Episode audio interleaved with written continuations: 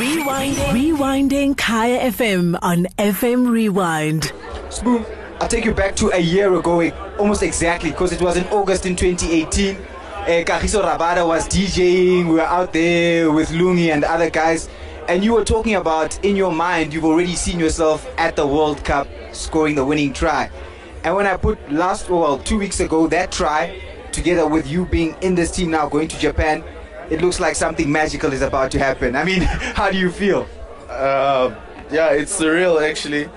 But like I said um, last year, I know it sounds a bit philosophical and that, but I've kind of sort of been there in my mind.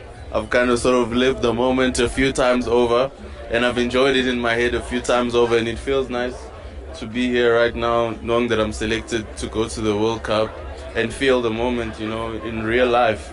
Um, as well, you know, I think this is an opportunity to make all those visions, all those dreams that I have for myself that I think about daily, to make them come through and to materialize them. And you know, I think yeah, um, the stars are aligning the way I'd like them to be. So I hope everything goes how I've seen it and how I've lived it in my head. I mean, that's like amazing because as I was watching that game, I was thinking, this is what this guy was talking about, and you know, no one else could have seen it you know, when you visualize something, it may not always happen at the time when you want it to happen. I don't know. That's my my own thinking. So, did you feel going into that uh, the game against Argentina here at home at Loftus uh, that, ish, uh, I'm, I'm I'm behind where I need to be, or I'm a little bit under pressure to perform, and maybe this vision that I had is not something for now, but for later. Did you ever think like that? Yeah, uh, I did have some doubts. You know, it's been tough it's been a competitive team environment, um, and I must say the guys who, who, who are ahead of me are, are world class as well. So I, I, can't really complain too much, but I can just harness the competition and the energy that they they give to me. And at, at, at a stage, I did feel like the dream was going to be taken away from me and maybe saved for later, like you're saying.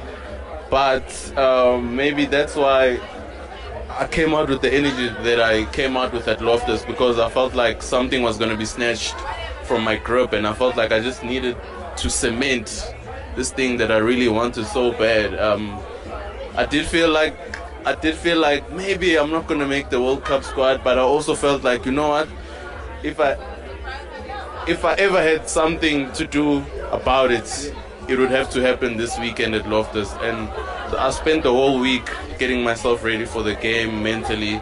And then when it did come, I'm glad that I took the chances that I did get. And I'm, I'm grateful that my coaches did back me and give me another chance to prove myself.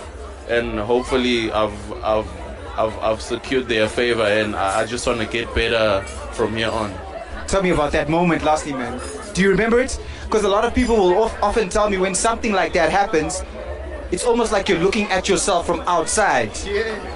Yeah, yeah, yeah. It was very like out of body. Like I told someone earlier, I just remember seeing the first guy and thinking, okay, I'm gonna step him.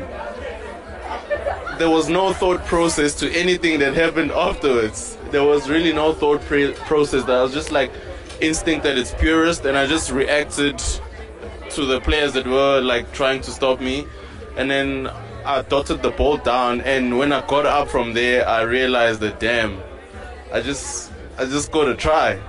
I just got to try, and I, I can't really tell you what I was thinking when everything was happening. The only thing I remember thinking was, okay, here's the first defender, let me beat him, and everything that happened from there on was just like my body like following my instinct, which is which is a great place to be for a sportsman. Yeah, to be completely in the moment. In the flow, they call it. Yeah, to yeah. be completely in the flow. Yeah. yeah. yeah, I know KG talks about that a lot as well. Um, lastly, what music you're listening to right now? Because um, you know we how we do it on a Friday, whether it's a Good Friday with Kumba in the morning or myself and Sandy in the afternoon, just hanging out, doing sport and a bit of music. We like to we like to let the music do the talking. What what, what you listening to right now? I keep it South African, bruh. I'm enjoying South African hip hop at the moment. Okay. I love Frank Casino. I love his like his down tempo. You know, he makes me feel cool. He simmers me down. I listen to Nasty C and A-Reece. Um, they've got a lot of attitude. You know, I like the things they say. You know that they, they make me feel they make me feel cool. They make me feel like I can do anything I want to do, you know. So I just listen to those to those three guys mainly. And when I'm feeling fresh now and then, I listen to some Super Mega. But yeah, so yeah, that those those are my those are my four South African artists that I jam to the most. Yeah.